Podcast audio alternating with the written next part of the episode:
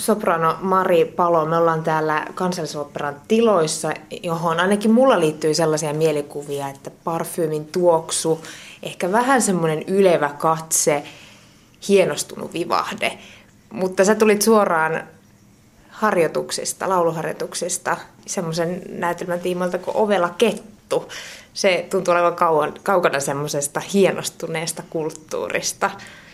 Millaisessa, millaisessa treeneissä sitä tänään olit? No mä oon ollut siis musiikkiharjoituksessa, mutta mitä tulee tuohon parfyymiin, niin mun pitää heti tarttua, että siis meillähän on kielletty, että me emme, me emme käytä täällä parfyymiä, koska ihmiset on todella herkkiä, osa saattaa olla hajuille ja kun on, ollaan äänen kanssa tekemisissä, niin sitten se ei ole kauhean kiva, että jos käyttää voimakasta parfyymiä ja menee sitten kurkkutukkoon eikä pysty laulamaan, eli parfyymi täällä ei tuoksu, täällä ehkä tuoksuu työnteko, tämä on hikistä touhua.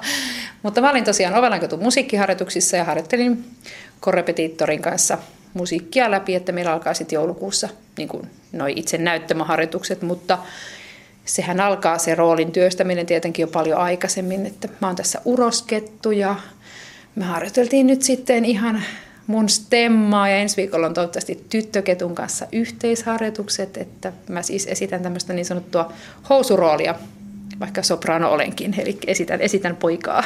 Soprano Mari Palo, sä oot kotoisin Keski-Pohjanmaalta, kauniiden hiekkarantojen kunnasta Lohteelta, joka nyt tosiaan on osa Kokkolaa, mutta kun googlettaa Lohtajan, niin ensimmäiset hakutulokset antaa Lohteen metsästysseura ja Lohteen kirkkomusiikkijuhlat. Mistä noin pienen paikan tyttö, joka kuulemma teininä kuunteli heviä, mistä se löysi oopperan? Hyvin olet ottanut tiedot selville, kyllä kuuntelin heviä. Uh, mistä löysin oopperan? No ehkä ihan ensimmäiset muistot on, että uh, siis mä oon soittanut pianoa pienenä, mutta sitten me käytiin Vaasassa vanhempien kanssa katsomassa uh, Vaasan oopperayhdistyksen ja Irma Revelin nyt jo edesmenneen laulettaren, joka järjesti näitä oopperoita, niin hänen tuota, niin, niin, tuottamiaan operetteja. Niitä oli Revel Centerissä ja taisi olla Vaasan teatterissa ja milloin missäkin. Että ehkä sieltä on se kipinä, mutta kyllä se on ollut ihan aluksi, että vau, että millainen ääni lähtee ihmisestä ja onpas niillä hienoja pukuja. Kun on ollut pieni tyttö, niin ihailu sitten siellä lavalla olevia ihmisiä ja iso orkesteri ja milloin mitäkin. Et mutta ei mulla niinku se opera ole ollut ihan pienestä asti, että haluan operalaulajaksi. Että ehkä tullut opiskelujen myötä, että sitten kun mä 15-vuotiaana aloitin laulun opiskelun Kokkolassa, niin, niin sitten sieltä pikkuhiljaa, mutta ei, ei mikään ollut niin kuin lapsesta asti, että minä haluan laulajaksi tai pianistiksi. Että pianosoittokin jäi sitten sen hevin myötä, että kaikki, kaikki on tullut nähtyä. Eli sulle ei käynyt niin kuin apokalyptikan sellistille Perttu Kivilaaksolle, että hän, hän leikki oopperaa pienenä. No ei, mutta Perttu leikkii vieläkin. Me tehtiin viime kesänä operakeikkoja yhdessä. Niin, niin, pe, mitä, mikä sen nimi oli? Perttu ja... Mä en edes muista. Mutta siis Perttu oli siinä sellistinä ja tosiaan oli hänen niin kuin tämmöisiä suosikki-opera-aarioita. Ja siinä oli minä ja Lilli Paasikivi ja Mika Pohjonen. Oltiin, tota, niin, tehtiin keikkoja ja et kyllä se Perttu vieläkin sitä operaleikkiä, mutta toki hän on nyt sitten ehkä muu niin kuin päätyö on muualla. Niin Vaasassa sä sait sen ensikosketuksen siihen oopperaan. Oliko sulla sitä aikaisemmin siitä minkäänlaista mielikuvaa? Öö, en mä kauheasti muista, mutta ei, myös, myöskään mulla ei ollut sellaista, että mä inhoisin oopperaa, koska musta tuntuu, että aika monen nuoren kanssa, itse kumminkin nyt jo vähän vanhempi, niin joskus kun tulee keskusteltua, niin operasta tai klassisesta musiikista, niin saattaa valitettavasti olla se reaktio semmoinen vähän, että uh, yök. Et mulla ei niinku ollut sitä, että mä olin tavallaan aina kauhean, niinku, näin mä ainakin muistelen, uskottelen itselleni, olin niinku avoimesti kiinnostunut monesta eri musiikin tyylilajista, niin kuin on edelleenkin. Et mä oon ollut aina niinku kauhean avoin sit sille, että kyllä se sitä, sitä myöten varmaan on sit lähtenyt. Ja sitten totta kai siihen vaikutti se, että sitten kun alkoi ottaa niitä laulutunteja, että miten se oman äänen, miten sitä osasi käyttää ja kun se tekniikka kehittyy ja pystyy tulkitsemaan erilaisia lauluja, niin sitten se tavallaan niin kuin haluaa viedä sitä juttua eteenpäin, että kun huomaa, että siinä kehittyy. Nälkä kasvaa syödessä niin sanotusti. Oliko se sitten sä itse vai oliko se joku muu, joka kehotti sua jatkamaan just nimenomaan tällä uravalinnalla? Ei, kyllä se on ollut aina minä itse. Aina, aina mä oon tuettu, mutta mä oon ollut aina se, joka tekee niin kuin päätöksen, että milloin mitäkin. Mutta... Eli sulla ei alasteen musiikinopettaja sanonut, että hei, unoha kaikki muu.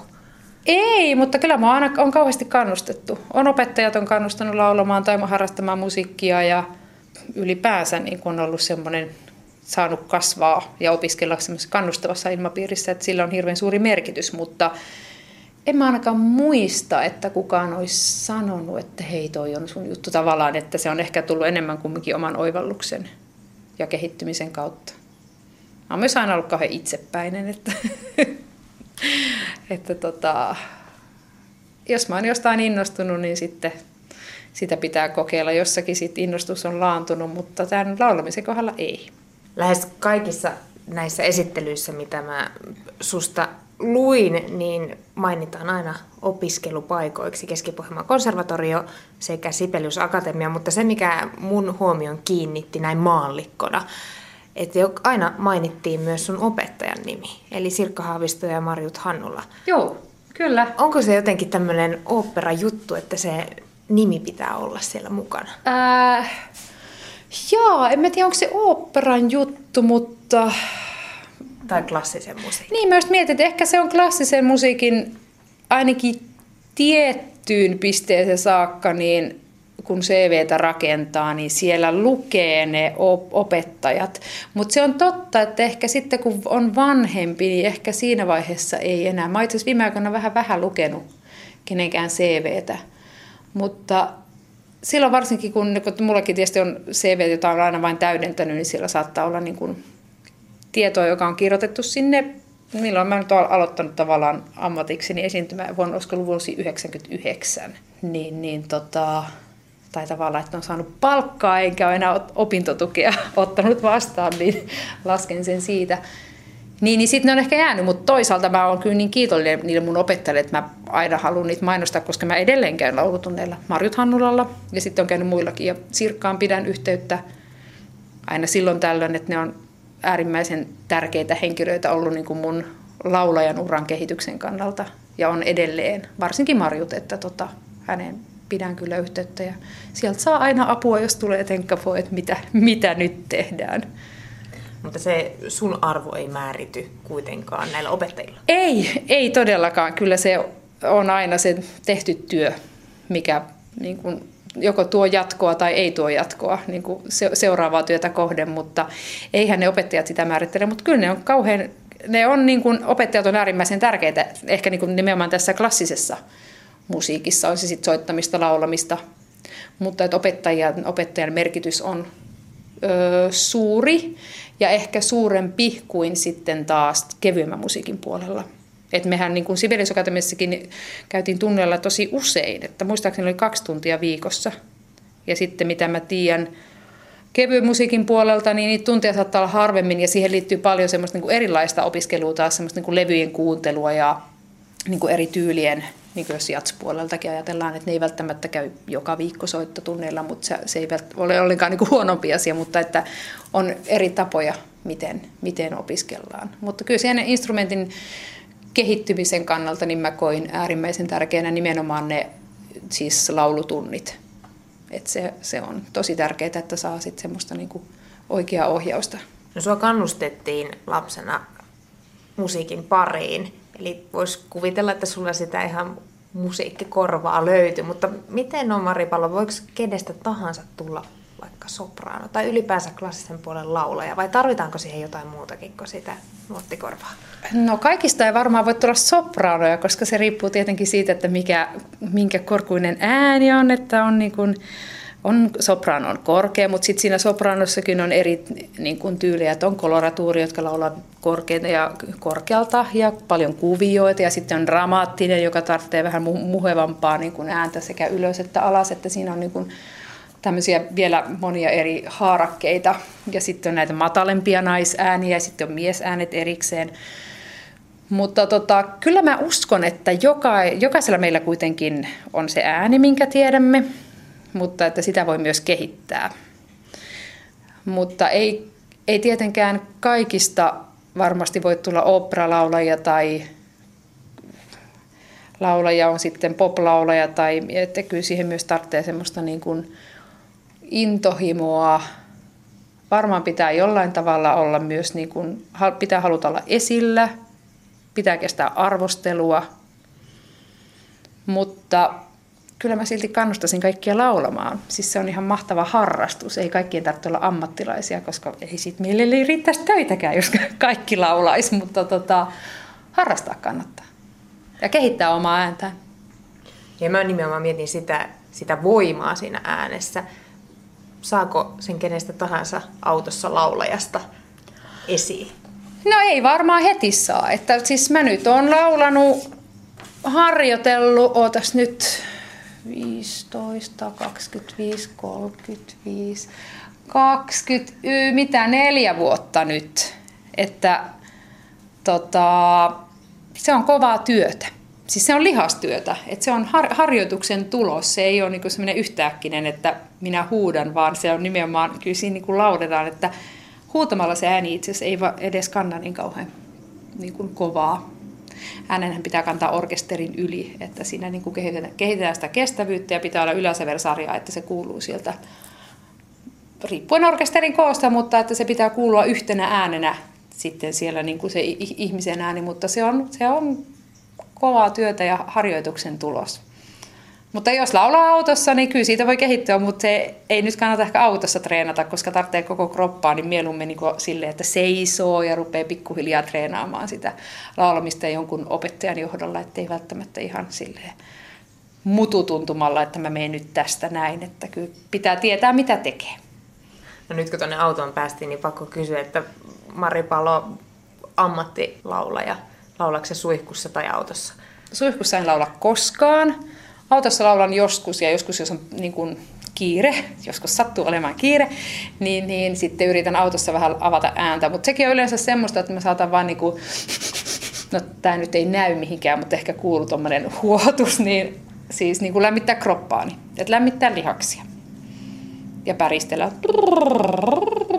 ja tehdä jotain tämmöisiä niin kuin aika kevyitä harjoituksia, mutta et niin kuin lämmitellä sitä koneistoa, saada kone käyntiin. Ihan niin kuin urheilijatkin, että ei nekään mene niin kuin kylmiltään sinne radalle, että se on tekevät, varmaan jokaisella on oma tapansa lämmitellä kroppa, mutta ihan samalla lailla ainakin minä teen, että mun tarvitsee saada niin kuin koko kroppa lämpimäksi, että jos mä vaan lämmittelen ääntäni, niin ei se oikeastaan sitten se laulu välttämättä suju, että pitää olla niin kuin koko ihminen silleen, siinä mukana. Miten muuten, ajatteleeko sä aina laulamisen ammatin kannalta? Se, että sulla täytyy olla lämmitelty kroppa vai to, tuleeko sitä spontaania sellaista? Tuleehan siitä kyllä. Mä tykkään myös laulaa kaikkia tommosia niinku kevyempiä biisejä ja mitä tulee radiosta, niin kyllä mä laulan niitä mukana, eikä mä nyt silloin rupea sitä ääntä nyt kauheasti välttämättä lämmittelemään. Mutta sitten kun mä nyt melkein joka päivä harjoittelen, niin sitten se ääni on saattanut, että mä oon saattanut laulaa jo aikaisemmin. Mutta riippuu niin paljon siitä, että mitä treenaa milloinkin.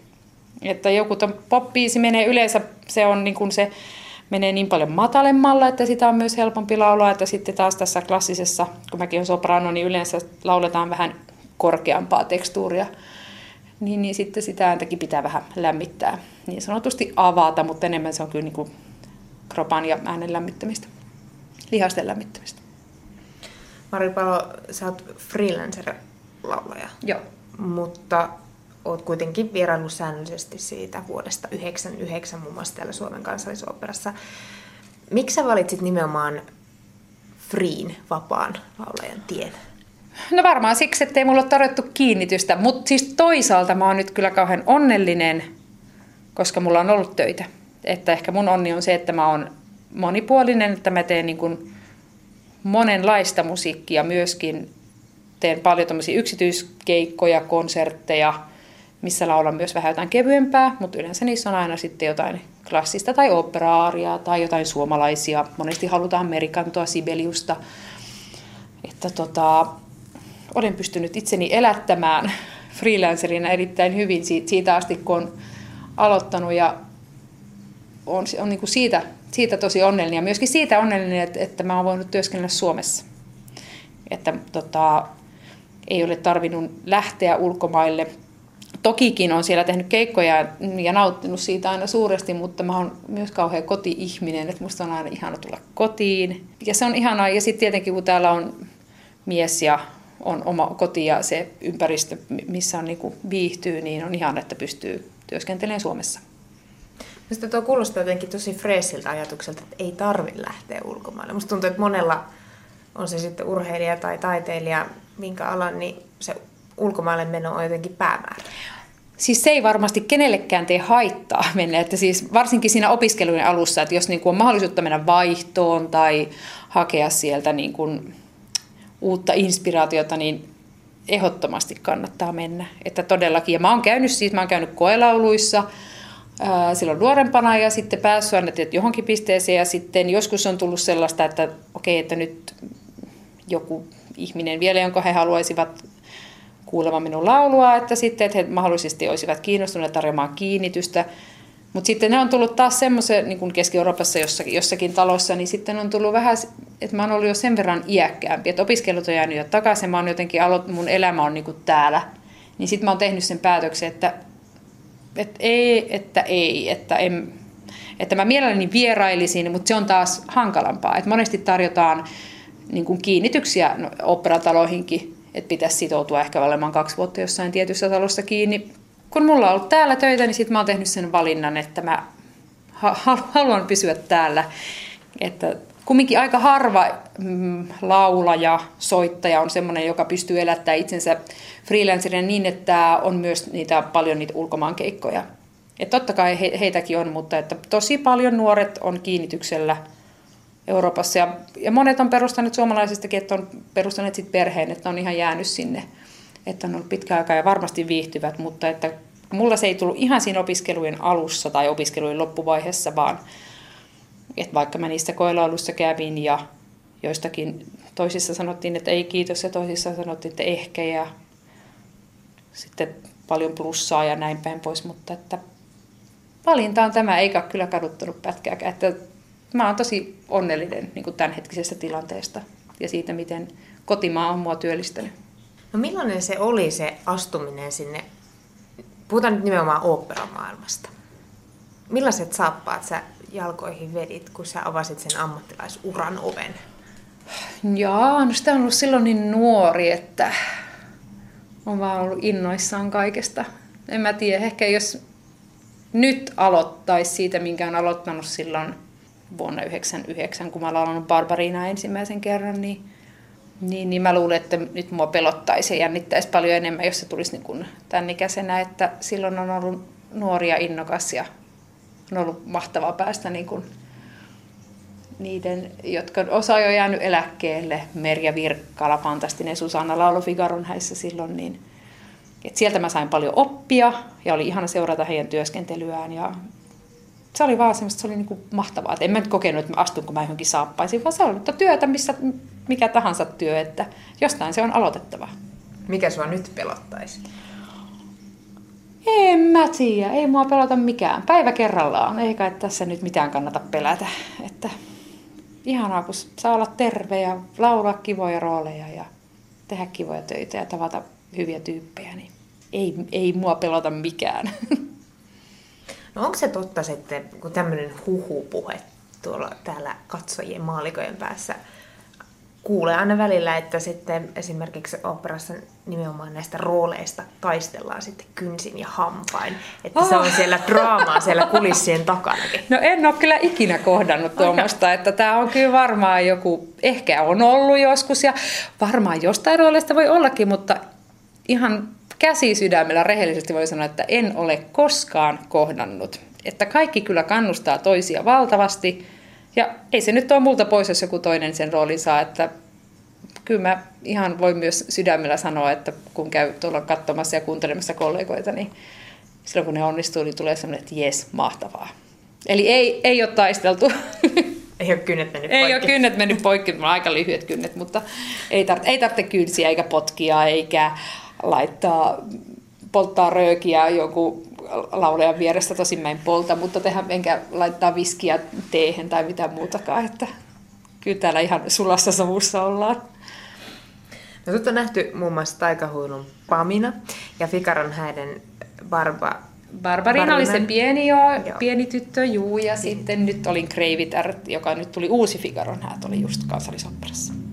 Ja nimenomaan tämä Figaro-häät ja varmasti taikahuilukin, ne on semmoisia, jotka semmoinenkin ihminen, joka ei seuraa operaa tai operamaailmaa, niin tunnistaa tai tietää, ainakin jollain tasolla. Joo, kyllä mä luulen. Joo, ainakin varmaan taikahuilu on semmoinen, jonka hyvin monet tietää, ja ainakin sen yön kuningattaren aarian siitä. Mutta kun mä mietin sitä, että miten sä Mari Palo itse suhtaudut sitten nimenomaan näihin operoihin. Onko se niin, että kun monet näyttelijät puhuu siitä, että voi kun pääsisi klassikkoja esittämään, että se on heille kunnia. Onko se samalla lailla sulle kunnia vai onko se enemmänkin taasko? Ei, kyllä se on aina ihanaa.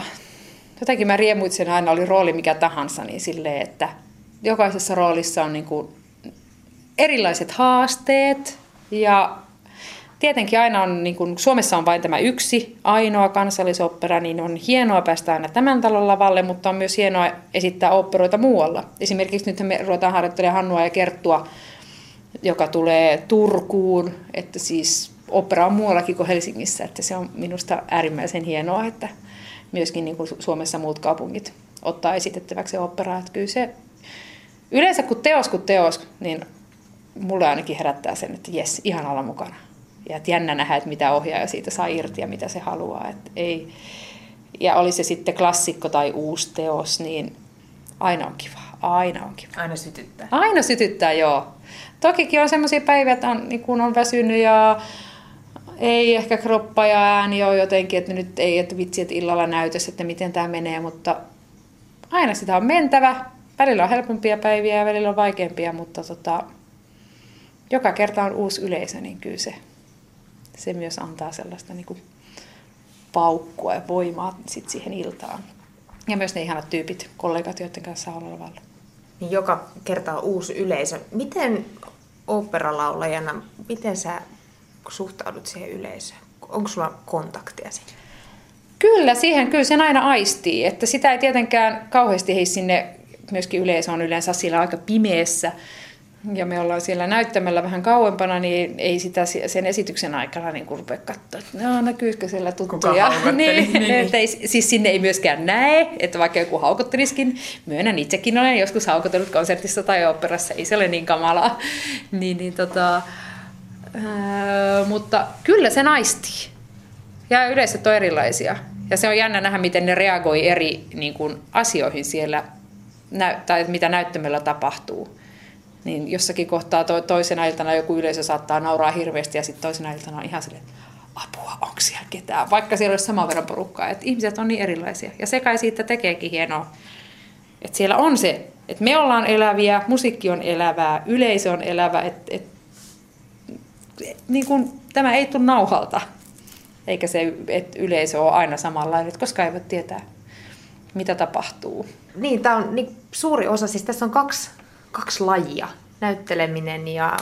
Joo, vai ja joskus pitää tanssiakin, joka on mulle kamalan vaikeaa, mutta otan sen aina haasteena.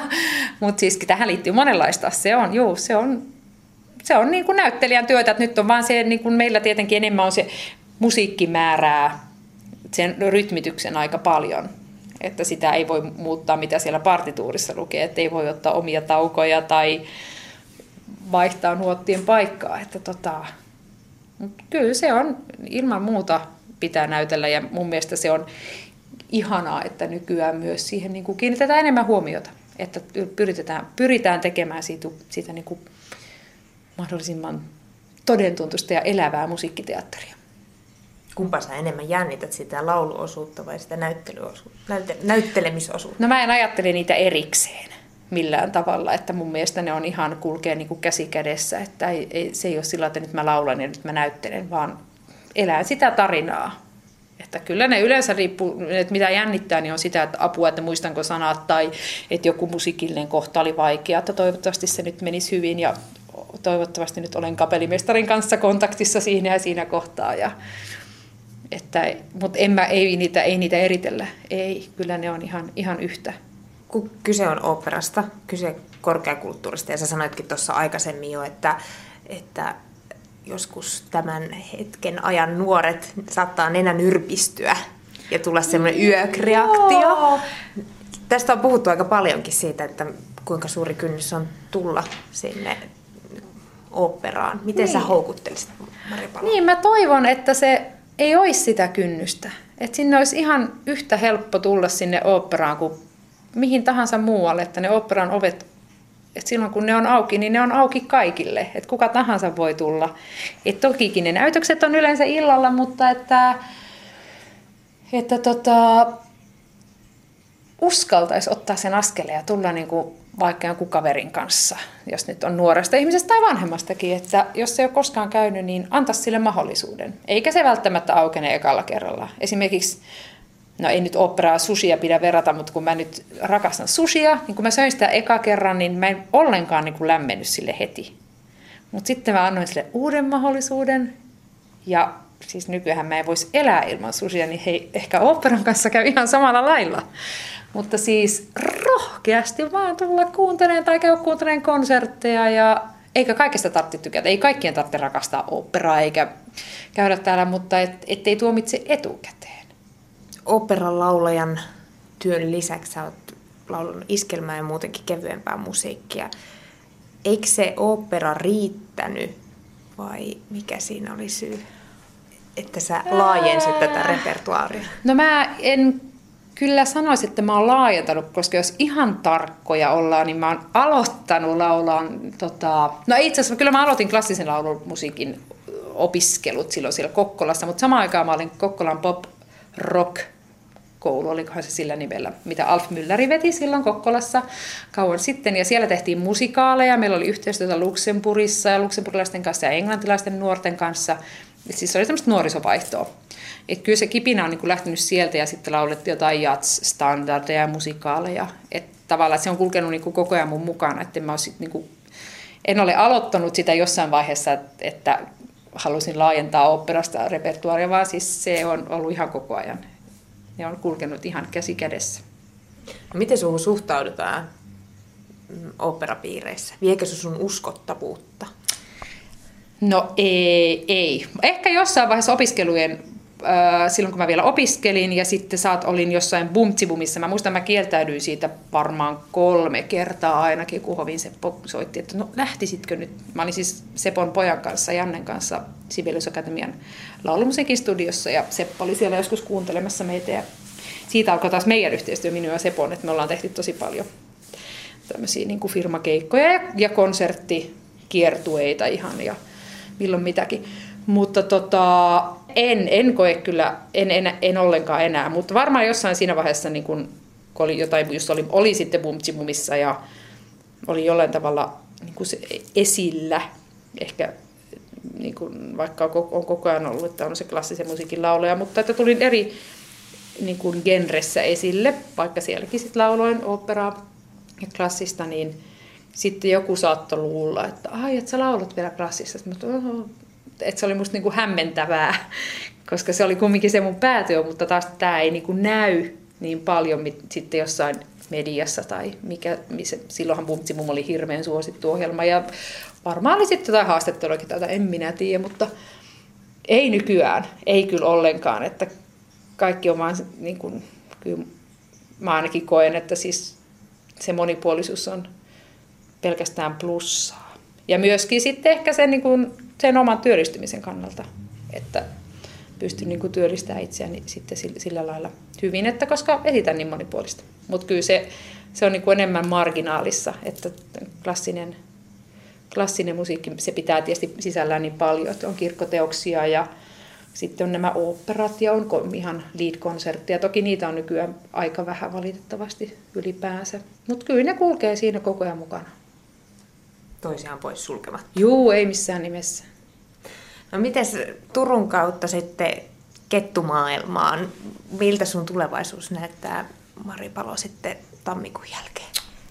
No sitten on niitä Ovelanketun näytöksiä, juu, ja sitten mitä siinä on, jotain konsertteja tulossa, ja sitten, no sitten Kuhmon kamarimusiikki se on vasta kesällä, mutta niitä pitää harjoitella jossain vaiheessa, koska nyt mä oon myös merkinnyt mun kalenteri, että mulla on lomaa. Mulla ei tänä vuonna ollut yhtään lomaa, muutamaa päivää siellä täällä lukuun ottamatta, niin ensi kesänä mä pidän lomaa ja keväällä myös jo. Niin, niin, tota, eli siellä on myös vapaata. Millaista taiteilijaelämää Mari Palo vietät? Millaista taiteilijaelämää? No makaan sohvalla, syön viinirypäleitä ja juon champagnea. No ei vaiskaan. Siis, millaista taiteilija? Mikä se taiteilijaelämä on sitten? No aika tämmöistä, no jos ajattelee tätä niin te, taidetta, niin aika työntäyteistä ja aika säntillistä.